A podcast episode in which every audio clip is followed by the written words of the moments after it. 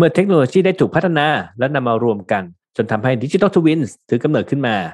แต่จริง ๆ แล้วมันคืออะไรครับ มันใช่การก๊อปปี้สิ่งที่มีอยู่ไปอยู่ใน Metaverse ไหม หรือมันมีมากกว่านั้น วันนี้ Tech Monday กับผม รุ่งฤทธิ์เจริญสุภกุลบิวปรารถนาทรัพย์ประดิษฐ์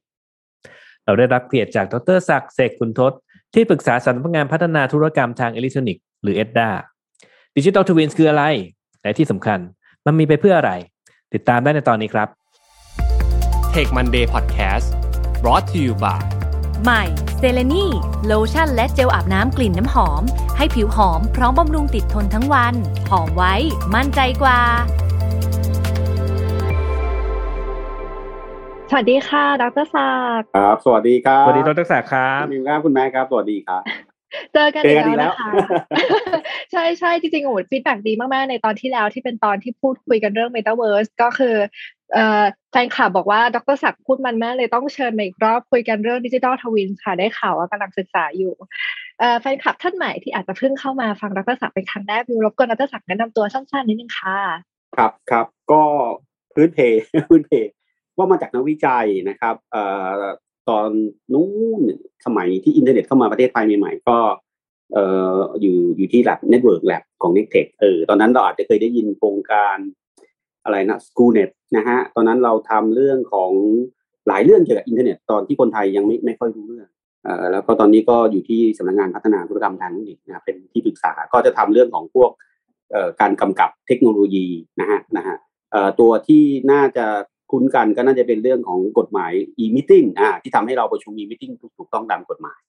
ครับเออดรศักดิ์ครับครั้งที่แล้วพอหลังจากที่อ่านรายการเสร็จนะครับเอ่อเรื่องของ Metaverse เนะครับดรศักดิ์เมนชั่นเรื่องของ Digital Twins ขึ้นมา ซึ่งจริงๆแล้วเป็นอ่าอ่าผมว่าเป็นหัวข้อที่น่าสนใจมากเลยครับ อยากจะให้ดรศักดิ์พอจะช่วยให้เล่าฟังหน่อยครับว่า Digital Twins เนี่ยมันคืออะไรครับ มันใช่การจำลองสิ่งที่เรามีอยู่ใน Metaverse ไหมครับ ครับDigital Twin ก็เป็นคำที่ใช้กันมานานนะไม่เกิดก่อนเมตาเวิร์ดด้วยซ้ำไปนะฮะเด็กครับเมตาเวิร์ดเหมือนกัน เขามีความพยายามจะนิยามกันนะครับ ก็ตอนนี้ยังไม่มีแบบเป็นทางการร้อยเปอร์เซ็นต์นะครับ แต่ดูเหมือนว่าก็จะเหมือนกับว่ามีอยู่ประมาณสามกลุ่มอ่ามีสามกลุ่มอันนี้เราคุ้นดีก็คือคำว่า Digital Model อ่า Digital Model คืออะไร Digital Model ก็เหมือนกับเราจะทำรูปจำลองของสิ่งในโลกกายภาพนึกออกไหมฮะ ให้มันอยู่ในโลกดิจิทัลอ่า เพื่อเราจะทำอะไรเพื่อเราจะตกแต่งมันเราจะเติมนู่นเติมนี้อ่านะฮะหรือเราจะดีไซน์มันอะไรเนี่ย จากไอตัวจำรูป Digital Model นี้ก็ได้นะฮะตัวอย่างของ Digital Model ก็อาจจะเป็นพวกเหมือนกับเราถ่ายรูป object อะไรสักอย่างอ่าแล้วก็ไปเรนเดอร์แบบตึกในอ่าอยู่ใน render ตัวในอาคารซอฟต์แวร์ตัวอ่าตัวอาคารอะไรรถยนต์หรืออะไรอย่างนี้ไหมอ่าอย่างนั้นแหละครับนะฮะอันนั้นก็คือพูดง่ายว่าเป็นเอ่อ Digital Model อ่าข้อมูลที่มีการพูดง่ายว่าเอาข้อมูลจากโลกกายภาพสู่โลกดิจิทัลเนี่ยก็จะเป็นเหมือนกับเป็นเอ่อ manual ว่างั้นเถอะเออครับ แล้วข้อมูลก็ไม่ได้เป็น real-time นะฮะจุดประสงค์คือการโมเดลซะซะซะมากกว่า พอเรามี Digital Model ถ้าเกิดเราสามารถเชื่อมข้อมูลนึกออกไหมคุณคุณคุณแม่ฮะเชื่อมข้อมูลจากโลกกายภาพ ให้เข้ามาอยู่ในโลก เสมือนได้ด้วย มันก็จะเรียกว่าเป็นDigital Shadow แล้ว อ่าคำว่า shadow ก็เหมือนเป็นเงา อ่า เหมือนกับเป็นเงาเลยว่า ถ้าเกิดอะไรที่เกิดขึ้นในโลกกายภาพ มันก็จะมาเห็นในโลก ดิจิทัลด้วย อ่านะครับอืมอ่าตัวอย่างก็คือพวกระบบมอนิเตอร์ต่างๆนั่นแหละเช่นอ๋อระบบอะไรนะฮะ อ่า ระบบมอนิเคยเตได้ยินพวกของพวกโรงงานที่เขาใช้เซ็นเซอร์อ่าแปะอะไรอย่างงี้ใช่ไหมครับ เอางี้เปรียบเทียบ Google Map คือ Digital Modelนะแต่ถ้าอ่า Google ครับ Map มีข้อมูลว่าตอนนี้เนี่ยรถมันวิ่งไฟเขียวไฟเหลืองไฟแดงอะกลายเป็น Digital Shadow แล้วเห็นไหมครับอ๋ออ่าครับเห็นภาพเลยอืมอ่าพอเห็นภาพนะนะครับอ่านนะฮะคราวนี้ Digital Twin คืออะไร Digital Twin ก็มามาอีกมาอีกให้ครบ loop เลยคือ ถ้าเราสามารถเชื่อมข้อมูลทั้งโลกดิจิตอลกับโลกกายภาพถึงกันได้ไปกลับได้เลย อย่างเงี้ยเป็น Digital Twin เลย ก็คืออะไรที่เกิดขึ้นที่โลกกายภาพก็จะมาปรากฏในโลกดิจิตอลและเราสามารถที่จะเปลี่ยนข้อมูลในโลกดิจิตอลแล้วมันไปทำให้โลกกายภาพเปลี่ยนด้วย อ่าอืมนั่นนั่นคือแบบ เป็นการแบ่งแบบกว้างๆเลยประมาณนั้นอ่าแบ่งกว้างได้ประมาณนั้นคำถามคือไอ้ที่เราพูดถึงหลักการเนี่ยเทคโนโลยีอะไรบ้างที่มันมาช่วยอ่านั่นนั่นคือโจทย์อ่าถ้าเป็นเรื่องของดิจิ t a ลชาร์โดมันก็คือ IoT แต่จริงๆ IoT เนี่ยเป็นทั้งดิจิ t a ลทวินก็ได้นะนะครับ แต่ถ้าเอาแบบใหญ่ๆคืออ่าเรามีเซ็นเซอร์ทุกเรื่องเลยอะเซ็นเซอร์นู่นเซ็นเซอร์นี้นะครับ แล้วก็ให้ข้อมูลเรามานะครับ แต่ถ้าอุปกรณ์ IoT ไหนที่มันสามารถนอกจากจะเป็นเซ็นเซอร์แล้ว ตัวมันยังเป็น actor ได้ด้วยก็คือ เราสั่งอะไรเนี่ยอยู่ในโลกดิจิตอลเนี่ย เพื่อให้ไอ้เซ็นเซอร์เนี่ยมันสามารถ take action ได้ด้วยและสิ่งที่โลกเนี่ยทั้งสองอันเนี่ยมันก็จะกลายเป็น Digital Twin แว่น VR คือ Digital Twin ครับ มันไปกลับ ถูกไหมครับ อืม แล้วก็มีอันนึงทีนี้ที่เขาบอกว่าเป็นเป็นความคิดที่อาจจะยังเอ่อเข้าใจผิดนิดนึงนะครับ ว่า Digital Twin จำเป็นต้องเป็น 3D หรือเปล่า อันนี้ไม่จำเป็นนะไม่จำเป็นนะครับ เราสามารถที่จะทำเป็น Digital Twin หรือ Digital Shadow ในลักษณะที่เป็น 2D ก็ได้ ขอให้มันมีค่าแค่นั้นเอง ถ้ามันเป็น 3D ได้ มันก็จะทำให้มีความเป็นเสมือนจริงมากนั่นแหละมันถึงไปตอบโจทย์เมตาเวิร์ดเนี่ยนะฮะไปตอบโจทย์เมตาเวิร์ดที่เราคุยกันครั้งที่แล้วว่ามันทำไมมันต้องเป็น 3D เพราะเราต้องการให้มีความเหมือนจริงอ่าแต่แต่ Digital Twin จำเป็นไหมต้องเหมือนจริงไม่จำเป็น อ่าไม่จำเป็นบิวบิวอ่านทั้งในเรื่องของ report ของ Gartner ก็มีพูดถึงว่า Digital Twin เป็นเทรนด์เหมือนกันนะคะ แล้วก็มี mention เยอะมาก ๆ ในพวกบทความที่เกี่ยวกับพวก Metaverse ถ้าอย่างนั้นดรขยายความนิดนึงได้ไหมคะ ว่าไอ้ Digital Twin หรือพวก use case ที่เกี่ยวกับ Digital Twin เนี่ยมันมีไว้ทำไม อย่างกรณีของ Digital Shadow อันนี้ชัดเจนถูกไหมเราต้องการมอนิเตอร์อย่างนะครับผมผมเคยไป ไปดูงานที่ออสเตรเลียจำได้ว่าเขาเป็นโรงงานผลิตสายไฟอะพอดีผมเป็นบอร์ดการไฟฟ้าเขาพาไปดู สิ่งที่เขาทำก็คือว่าเขาก็เป็นโรงงานที่ผลิตสายไฟ แล้วก็จะมีเครื่องจักรบิวนั่งออกมามีเครื่องจักรแล้วเขาพบว่า เอ๊ะทำไมระบบเขาโรงงานเขาเนี่ยไม่มีประสิทธิภาพเขารู้ไหมว่า loss เกิดที่ตรงไหนเขาเขาไม่รู้เลยนั้นสิ่งที่เขาทำก็คือ ไปจ้างบริษัทซอฟต์แวร์มา แล้วก็ให้ติดตั้ง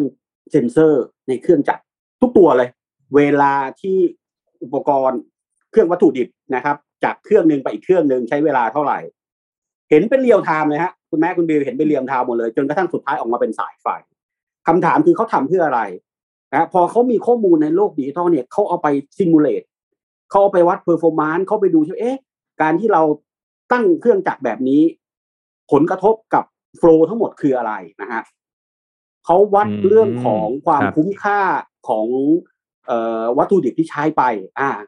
เขาวัดเรื่องของเอ๊ะมันมีจุดบอดตรงไหนไหมที่จะปรับปรุงกระบวนการ ถ้าไม่มีไอตัวดิจิตอลไอตัว shadow อยู่ในอยู่ในเนี่ยเขามองไม่ออกเลยเพราะเมื่อเราเมื่อไรที่เรามีข้อมูลในโลกดิจิตอลคราวนี้เราจะเล่นอะไรกับมันก็ได้ เราจะทำ simulation เราจะลองวัดนู้นวัดนี้เนี่ย เพราะว่านี่ของจริงมันวัดไม่ได้ไงนึกออกไหมมันวัดไม่ได้อ่าครับอันนี่คือตัวอย่างของการที่เอา digital shadow เนี่ยนะครับนะนะฮะเอามาใช้อ่าคราวนี้เขาบอกว่าเดี๋ยวต่อไปสิ่งที่เขาจะทำต่อไปคือเอ๊ะ เขาจะไปสู่ digital twin ได้เลยไหม คือถ้าเซ็นเซอร์มันเก่งขนาดที่มันสามารถที่จะ built-in เข้าไปในตัว engine พวกนี้ได้โอ้โหคราวนี้ล่ะ เราจะทำพวกออ t ติมิเซชันซึ่งเนี่ยนี่คือหัวใจหลักเลยในการที่จะประหยัดพลังงานตัดนู่นนี่นั่นนะครับ สุดท้ายสุดมันคือการ automation ทั้งโรงงานเลย อืมเห็นไหมครับครับ อืมพอจะเห็นภาพแล้ว เพราะว่าอ่าอย่างอย่างอย่างอย่างที่ดรศักดิ์พูดถึงคือ เริ่มต้นเราก็มีไอตัว digital shadow ก่อนถูกไหมครับ แล้วก็พอพอเราส่งวันไปข้างหนึ่งไปแล้วจากโลกแห่งความเป็นจริง วิ่งไปสู่ไอโลกดิจิตอลเนี่ยแล้วก็ไปเพิ่มอะไรบางอย่างที่โลกแห่งความเป็นจริงมีไม่ได้ เช่นอืมเอ่อจำลองสถานการณ์บางอย่างดีดีไม่ดีเอานี่เป็น area ของ Machine Learning เลย คือเอาใช่ใช่อืมเอา AI เข้ามาช่วยทำเอ่อลดต้นทุนหรือว่าคำนวณอะไรบางอย่าง แล้วก็เอา feedback กลับไปให้เซนเซอร์พวกเนี้ยว่าเออเฮ้ยเหตุการณ์แบบนี้มันจะเกิดขึ้นแล้วอืมนั่นแหละอืมถึงเป็นอืม digital twin ถูกไหมครับ มีมีอันหนึงนะคุณแม็กที่ ผมอยู่การไฟฟ้าเนี่ยสิ่งที่เราสิ่งที่เราคือหมายถึงการไฟฟ้าเนี่ยอยากจะรู้ก็คือ เรามีอุปกรณ์เป็นแสนแสนๆตัวอืมแล้วการที่จะต้อง maintenance มันเนี่ย เพราะเราไม่มีข้อมูลเราก็เลยจะต้องเผื่อไว้โอ้โหนี่เป็นค่าใช้จ่ายเยอะมากเลยดังนั้นถ้ามี digital shadow นะครับ แล้วมันสามารถที่จะทำ simulation ว่าไอ้เครื่องจักรเนี่ย เราควรจะทำ preventive maintenance เมื่อไหร่นะฮะอืมคือไม่ได้ทำเหมือนกันหมด เพราะเพราะอุปกรณ์แต่ละอย่างเนี่ย พอใช้ไปพักๆเนี่ยพ วกเนี้ยความสึกหรอนู่นนี่นั่นไม่เหมือนกัน แล้วเราจะรู้ได้ไงว่าควรจะเนี่ย ระบบนี้ควรจะเมนเทนแนนปีหน้านะระบบนี้รออีกสามปีค่อยทำก็แล้วกัน สิ่งที่ดิถ้าจิไม่ตอลทวินถ้าไม่มีนก็ข้อมูลคืใดๆ เนี่ยอ่ามัมันก็ต้องเป็นแบบใช่เหมือนแม็กซิมัมไปก่อนแหละอืมใช่แล้วก็เดี๋ยวเผื่ไว้อก่อนไปก่อนใช่ใช่แล้วก็เผื่อไปก่อนเออเออเนี่ยไอไอไอไอไอ preventive maintenance เนี่ยตัวดีเลยที่จะลดการใช้พลังงานนะแม่งไอ digital twin หรือ digital shadow ที่เราพูดถึงเนี่ย มันตอบโจทย์มากเลย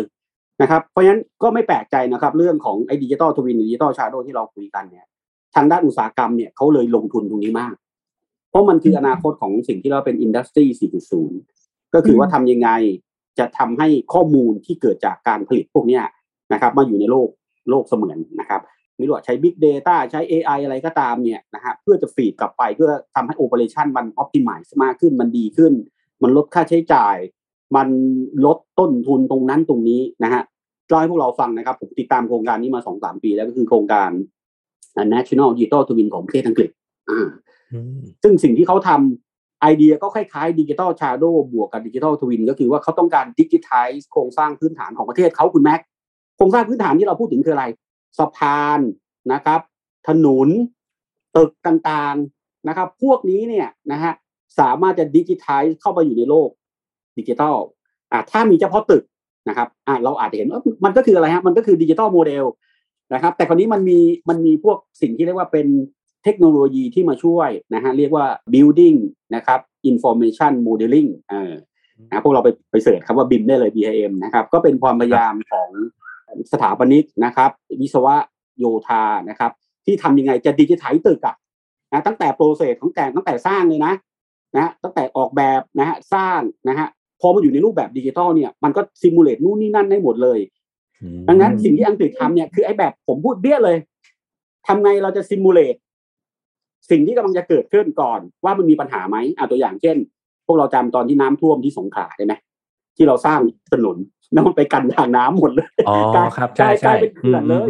เออ เพราะตอนนั้นเนี่ยกรมทางหลวงก็ไม่มีข้อมูลว่าตรงนั้นมันคือทางน้ำอืมใช่ เพราะคนละหน่วยงานสร้างคนละหน่วยงานแล้วปรากฏว่าสร้าง แล้วแทนที่ถ้าสร้างแล้วรู้ว่าเป็นทางน้ำเขาก็น่าจะสร้างสะพานด้วยปรากฏว่าเขาไม่มีไงฮะพอเขาไม่มีเขาไม่ได้สร้างสะพานเป็นถนนหมดเลยมันก็เลยโอ้โหตอนนั้นหาดใหญ่ท่วมแบบพวกเราคงจำได้หลายหลายสิบปีที่แล้วอะนี่นี่คือตัวอย่างของไอ้ไอ้สิ่งที่ประเทศอังกฤษเขาต้องการทำคือโครงการ National Digital Twin แต่มันไม่ได้จบแค่นี้ฮะคุณแม็กสิ่งที่เขาบอกว่าเฮ้ยมันไม่ใช่แค่เรื่องมอนิเตอร์ว่าการออกแบบการสร้างเนี่ยจะไม่มีปัญหานะไอ้ BIM ที่ผมพูดถึงเนี่ย ข้อมูลที่เกิดจากการที่มันดิจิทัลเข้ามาเนี่ย มันจะรวมถึงข้อมูล operation ด้วย นอกจากจะมีตัวตัว blueprint ของของตึกแล้วเนี่ยมีข้อมูลด้วย ตอนนี้ลิฟต์ตัวไหนกำลังขึ้นตัวไหนกำลังลงอะประมาณนั้นแหละคุณแม็กนะฮะเออแต่ผมเออผมผมไม่รู้ว่ามันมันจะมีประโยชน์อะไรหรือเปล่านั่นก็อีกเรื่องนึงแต่เล่าให้ฟังว่าความเป็นไม่ได้จะได้ข้อมูลพวกนี้เนี่ย มันก็จะกลายย้อนกลับมาเป็นอยู่ในโลกดิจิตอลทวินเออ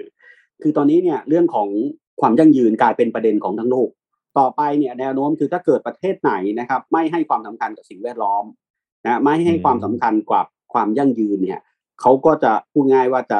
เล่นแง่กับเรานะครับกันสิ่งที่หลายประเทศเตรียมตัวตัวนี้คือแล้วทำอย่างไรนะฮะจะควบคุมการใช้พลังงานนะครับจะทำไงจะทำให้การใช้ชีวิตของคนเนี่ย มันกระทบสิ่งแวดล้อมน้อยที่สุดอ่าเราก็จะต้องมองหาระบบข้อมูลที่จะต้องมามอนิเตอร์ตรงนี้ทำไงเราจะอ p t i m i z e การใช้พลังงานในในบ้านเรา อืมพวกเราลองคิดดูนะ คิดตามผม สมมติเรามี digital twin ของข้อมูลตึก เรารู้ว่าชั้นไหนเปิดไฟ เรารู้ว่าตอนไหนเนี่ยชั้นไหนเนี่ย สมมุตินะดูแล้วไม่มีคนอยู่ เราปิดไฟได้ไหมเรานึกถึงโรงเรียนเออนึกถึงอาคารใหญ่ ๆ ซึ่งติด Wi-Fi ไอตัวอะไรนะเราเตอร์เต็มไปหมดแล้วตอนกลางคืนมันไม่มีคนอยู่ เราสามารถทำสคริปต์ที่จะปิดพวกนี้ได้ไหมเนี่ยนี่คือตัวอย่างครับ นี่คือตัวอย่างของของทำไมที่อังกฤษเขาต้องการทำไอตัว National Digital Twin นะเพราะเขาต้องการรู้ข้อมูลของการใช้พลังงาน นะฮะแล้วก็จะควบคุมจะให้เกิดการใช้งานที่มันออพติมัที่สุด เพื่อตอบโจทย์ไอ้ sustainability ตรงเนี้ยอืมในเรื่องของการ monitoring เนี่ยบิวเริ่มเห็นภาพแล้วนะคะ ว่ามันมีประโยชน์อย่างไร แต่ว่าในมุมของการ prediction ว่าอย่างเช่นที่ดรยกตัวอย่างเรื่องไอแดดส่องมาแล้วจะโดนตรงนี้อะไรเงี้ย เรื่องความน่าเชื่อถือในมุมของดิจิตอลทวินมันมีผลไหมคะ อะอย่างกรณีที่เราจะทำโมเดลของกรุงเทพถามคุณบิวนะว่าเราจะมีโมเดล 3D ยังไง เราเราจะใช้อะไร อ่าอ้าวพวกเราคิดดูเราจะใช้ยังไง มีมันมีกล้องไปถ่ายไหมที่จะถ่ายทั้งตึกอ่าอะไรอย่างนี้เทคโนโลยีมีหลายหลายรูปแบบมาก ตั้งแต่เรื่องของการใช้ภาพถ่ายทางอากาศโอ้แต่ก็เทคนิคทางด้าน GIS นี่มันต้องมา rendering อะไรนู้นยุ่งยาก แล้วก็ อีกอันนี้เขาใช้กันคือไอตัว LiDAR ที่เป็นเรดาร์ LiDAR นึกออกไหมเป็นไอLiDAR ก็คือรถไร้คนขับอะรถไร้คนขับมันมีสองแบบนะก็คือใช้กล้องกับก็ใช้ไอ LiDAR ตัวนี้นะครับเขาก็ใช้ไอ LiDAR ตัวนี้แหละครับสแกนทั้งเมืองแล้วก็จะดูว่าจะเกิดสามมิติตรงตึกไหน แล้วก็ใช้ AI มาช่วยปรับอะไรประมาณนั้นดังนั้นเทคโนโลยีในการที่จะโมเดลไอ้ดิจิตอลเนี่ยนะฮะเป็นเป็นเรื่องที่กำลังโอ้โหร้อนแรงมากเลย ผมเคยเห็นมันมีกล้องหนึ่งนะฮะเขาสามารถถ่ายรูปอะไรก็ได้นะคุณบิว เช่น สมมติคุณบิวเห็นกระเป๋าที่สวย สมมติอยู่ที่ห้าง แล้วคุณคุณบิวใช้กล้องนี้ถ่าย มันจะ render สามมิติของไอ้กระเป๋าเนี่ยลงไปในรูปนั้นเลยคราวนี้โจทย์ก็คือ เอ๊ะ ถ้าเรามีแบบนี้แล้วจะเอาไปทำอะไรต่อ อ่านั่นคือโจทย์ ซึ่งอันนี้แหละอย่างที่บอกนะมันจะไปตอบโจทย์เรื่องอะไรเรื่องของเมตาเวิร์ดถูกไหมนะความสำคัญที่เราคุยกันครั้งที่แล้วคือทำไง เราจะสร้างโมเดลในโลกสามมิติที่มันมันคล้ายความเป็นจริงอ่าเช่นเดียวกันกับ digital twin ก็จะเป็นเรื่องของทำยังไงเราจะโมเดลไอ้สามมิติของตึกทั้งหลายนะครับ ซึ่ง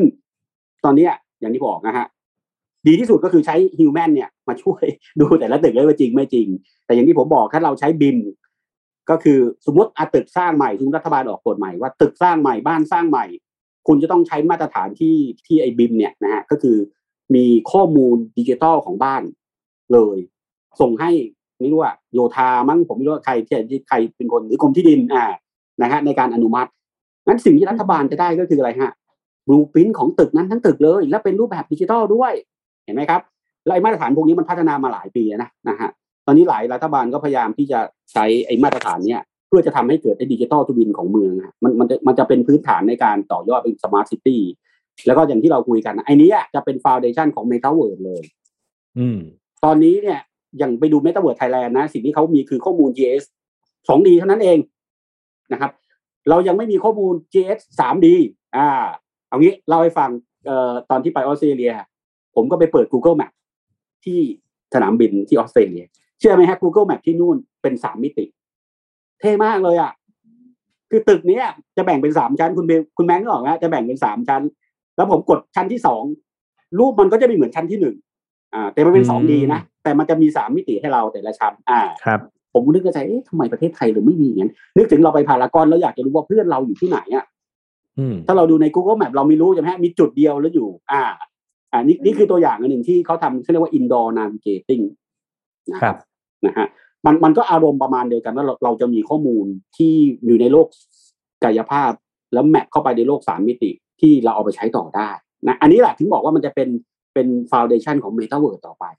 งั้นอย่างที่เราทิ้งท้าย Metaverse ครั้งที่แล้วจำได้ไหมฮะคุณแม่ก็คือที่ผมบอกว่า Metaverse มันคือการร่วมเทคโนโลยีทุกอย่างเลยเอามาแพ็ครวมกันหมดเลยเรา Metaverse ใช้ทุกอย่างเลยจริง ๆ อะไรประมาณนั้นกับจริง ๆ ที่ที่ดรศักดิ์เล่าให้ฟังนะครับ ผมเลยเริ่มเริ่มถึงบางอ้อแล้วว่าอ๋อ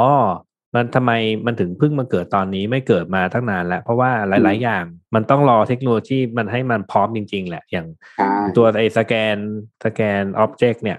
สมัยก่อน เอ้ยผมก็เคยทำสามมิติมาก่อนนิดนึงสมัยก่อนเนี่ยโอ้มันลำบากมากคือมันต้อง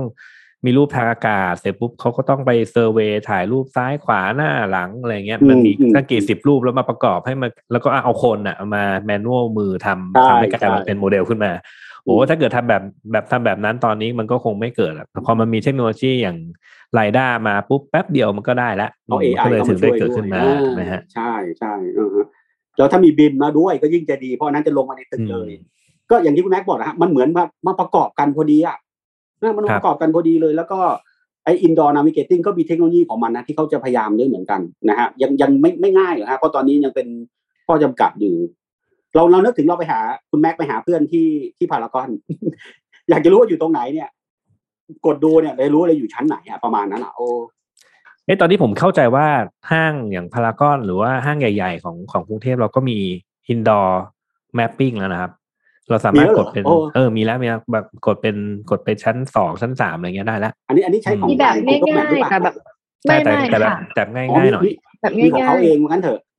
ส่วนมากของเขาจะลงทุนกันเองอย่างเช่นว่าเอาตัวไวไวเลสในในอินดอร์ของเขามาช่วยทำเรื่อง tracking นะคะอืมอืมอะอืมจะมีพวกนั้นอืมแต่ว่าถ้าแบบอย่างอย่างบิวไปญี่ปุ่นอะบิวมองเห็นภาพอย่างที่ดรศักดิ์บอกเลยก็คือกดทาง Google Map แล้วเลือกชั้นได้ใช่ใช่ใช่จะเห็นโอ้จะเห็นโอ้อืมแล้วแล้วอย่าง Google แบบอย่างตอนที่ผมไปสวิตเซอร์แลนด์ตอนนี้ตอนนั้นไปทำงานเนี่ยเอ่อมันก็ลิงก์ข้อมูลเปิดจากพวกไงการรถไฟของของสวิตคุณดิวรู้ไหมผมไม่ได้ดูตารางเลย ไม่ดูตารางของนั่นเลยดู Google Map รู้เลยว่าตอนนี้รถไฟจะมาถึงอะไรเท่าไหร่เลย ซึ่งต่อไปลองคิดดูถ้าเกิดมันเปิด Open Data ของรถไฟตอนนี้อยู่ที่ไหนอะกำลังอยู่ที่ไหนเนี่ยเนี่ยมันจะกลายเป็นดิจิ t a ลชาร์โดประเภทแบบ เราเห็นเรียลไทม์ของของการเดินทางรถไฟสาธารณะเลย ซึ่งจริงๆเนี่ยถามว่ากรุงเทพทำได้ไหมกับเรื่องของรถเมล์เนี่ยก็มีการทำแล้วนะไอเวียบัสก็เป็นจุดหนึ่ง นั่นแหละผมเห็นทำเขาพยายามจะทำมาหลายทีมแล้วนะครับใช่ใช่ใช่อยากให้สำเร็จมากเลยอะคือบิวไปญี่ปุ่นไปสิงคโปร์บิวแบบมันทำไมการเดินทางมันง่ายอย่างนี้บิวเห็นเวลาเรียลไทม์แล้วมันจะมากี่โมงเเนี่ยอันเนี้ยช่วยช่วยประเหเทศลือไทยไม่เห็นอะอย่างน้อยคุณก็น่าจะ provide ข้อมูลหน่อยเฮ้ย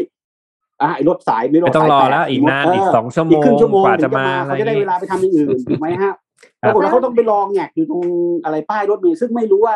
จะมาเมื่อไหร่แต่ตอนนี้เข้าใจว่ามีมี มีการทำป้ายรถเมล์อย่างแถวเนี่ยหน้าคอนโดผมเนี่ยเป็นเอออัจฉริยะเออเฮ้ยดีขึ้นดีขึ้นอืมแต่ประเด็นก็คือดีขึ้นเราก็ยังไงก็ต้องไปรอคุณบิวนึกออกไหม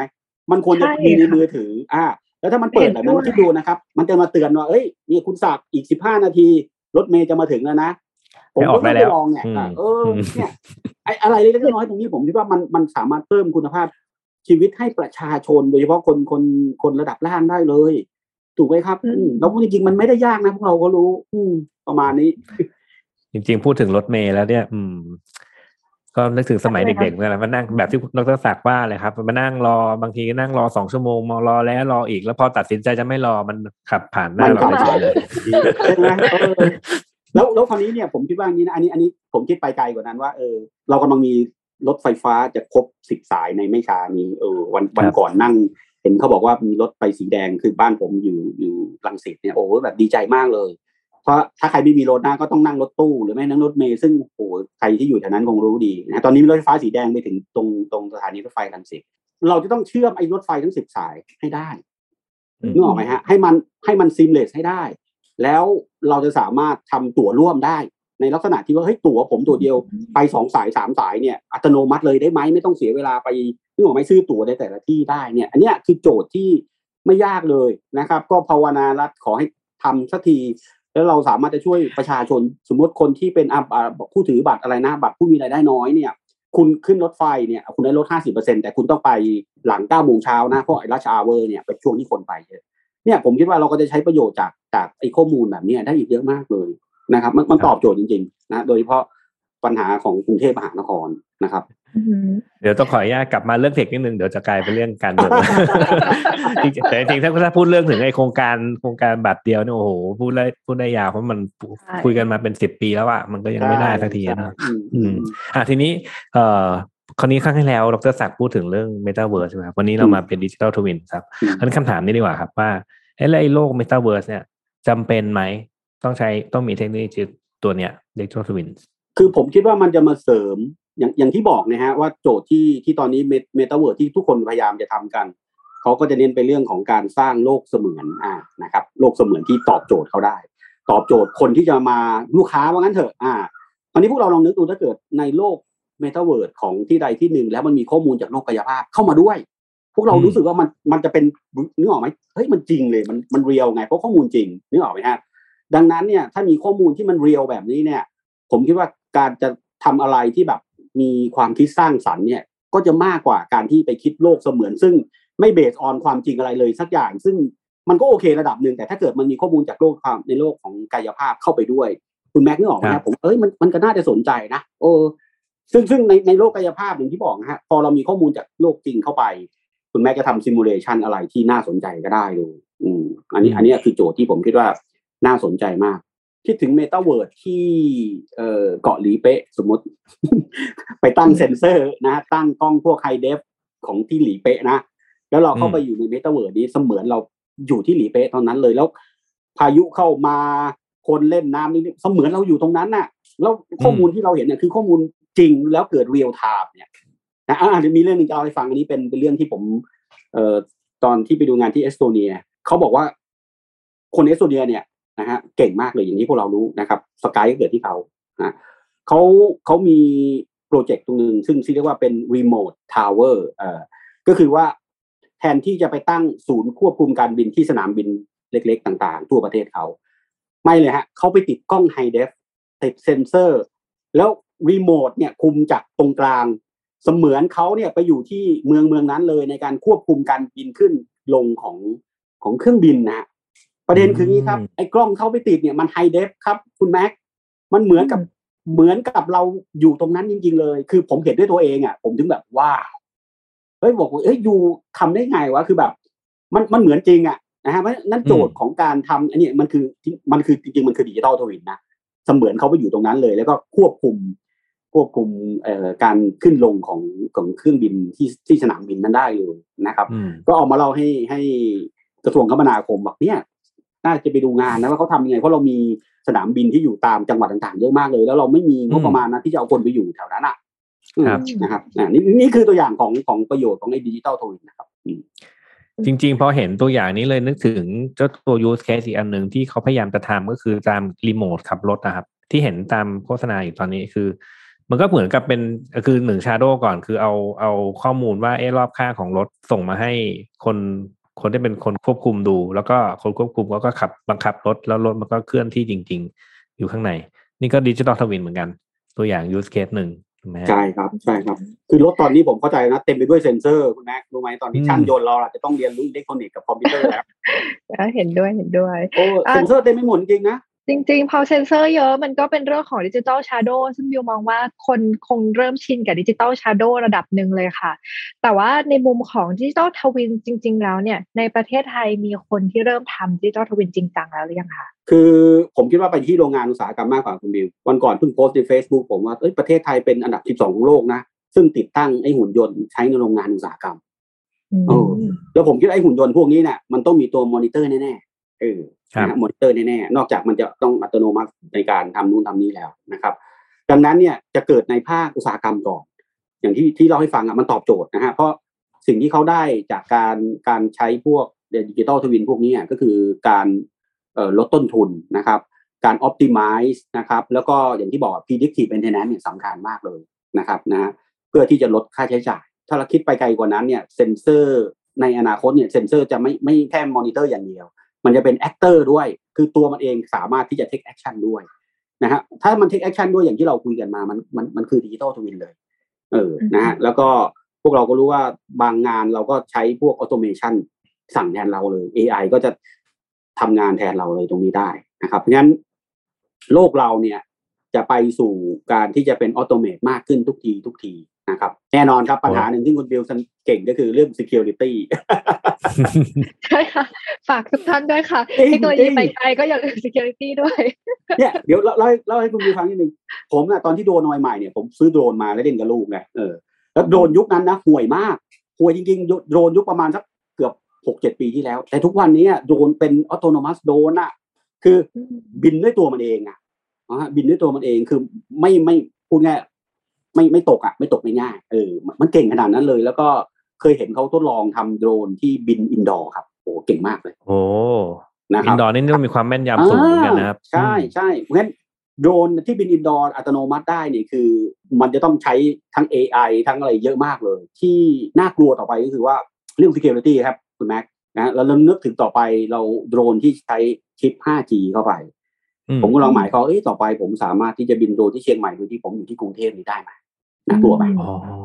อืมเออ แล้วก็แล้วผมแล้วก็ก็จริง ๆ โดรนก็เป็นตัวเหมือนเป็น input ของข้อมูลอะไรบางอย่างด้วยใช่เพราะว่ามันบินใช่ไปมันก็เก็บข้อมูลได้ ใช่อืมใช่แล้วตัวมันตัวมันเองมันคือ digital twin ดีๆนี่เองเอออืมนะฮะแล้วตอนนี้หลายประเทศที่ผมรู้ก็คือส่งอาหารผ่านโดรนแล้ว เออนะครับ หลายที่นะครับงั้นงั้นเรื่องของตัวตัว digital twin นะคุณแม็กครับ มันมันยิ่งจะเข้ามาอยู่อยู่ใกล้ตัวเรามากขึ้นทุกทีทุกทีเออเอสโตเนียเขามีหุ่นยนต์ส่งของ แล้วปรากฏว่า หิมะตกหนักหุ่นยนต์ไปไม่ได้ ลืมลืมอ่าลืมนึกว่าถ้าหิมะตกเนี่ยไอ้ไอ้หุ่นยนต์ไปไม่ได้ แล้วเขาก็ถ่ายรูปมาแบบเนี้ยอะไรนะเออหุ่นยนต์ get stuck in snow เป็นเรื่องผมดูภาพแล้วตลกมากเลย แล้วก็มีหุ่นยนต์สามสี่ตัวนะคุณบิวแบบประมาณว่าเออคงเหมือนเหมือนแบบเออมานั่งคุยกันเออตูไปไม่ได้นะ จะส่งไม่ได้อะไรประมาณนี้เออลืมทำลืมทำแบบจำลองของหิมะอยู่ในถูกต้องในโลก digital shadow ใช่นะดิจิตอลอันหนึ่งนะชวนพวกเราคิด อยากจะทำมากคือเนี่ยฝากถึงผู้ว่ากรุงเทพคนใหม่ ไม่รู้จะเป็นใครก็ตาม ครับ ท่านทำดิจิตอลทวินกรุงเทพได้ไหมรู้ไหมผมอยากจะได้ทำอะไรเนี่ยผมอยากให้ท่านรู้ว่า ภายใต้ฟุตบาทลงไปเนี่ยมันมีท่ออะไรบ้าง อืม ใช่เอออืมเราไม่รู้เลยข้างข้างใต้มีอะไรบ้างอะแล้วเราก็ขุดกันทุกไม่อยากจะบอกเนี่ย ผมทำทีมงานผมแต่ก่อนอยู่ที่ซอยรางน้ำเนี่ย ปีหนึ่งขุดไม่ต่ำกว่าห้าครั้งครับ อืมคุณแล้วคุณอีกอืมโอ้ จริงๆผู้ว่าคนใหม่น่าจะมีมี motto นะว่าต่อไปกรุงเทพมหานครขุดครั้งเดียวไม่ขุดอีกดีไหมดีไหมเออครับคล้ายครับขาเคยได้ยิน motto นี้มานะครับ ใช่ไหมครับ อืมอืมอืมใช่ใช่อืมถ้าเรามี digital twin ของ อาจจะไม่ต้อง digital twin digital เอ่อ shadow หรือ digital model ของถนนของกรุงเทพทั้งหมดเนี่ยนะครับนั่นแหละมันจะทำอะไรได้อีกเยอะมากเลยนะครับเพราะตอนนี้เราไม่รู้จริงๆว่าใต้ดินเราคืออะไรอะ เนี่ยเนี่ยนี่ถนนคือถนนแถวบ้านผมครับดรศักดิ์มันเจาะมาแบบเกือบจะสิบปีแล้วอะอืม แล้วก็ใช่ไหมยังไม่เสร็จสักทีเพราะจริงๆ ผมเข้าใจว่าเป็นเพราะว่าเราไม่มีข้อมูลตัวนี้แหละถูกคือต้องเราไม่ครับรู้ว่าใต้ถนนมันจะมีอืมท่อประปาบ้างล่ะ แล้วก็สามารถที่จะใช้ช่องทางไหนสำหรับเดินอืมสายไฟได้บ้างล่ะก็ก็นั่นแหละ อยากจะจริงทำก็จุดจุดมาดูขุดมาดูสักทีหนึ่งถึงจะเ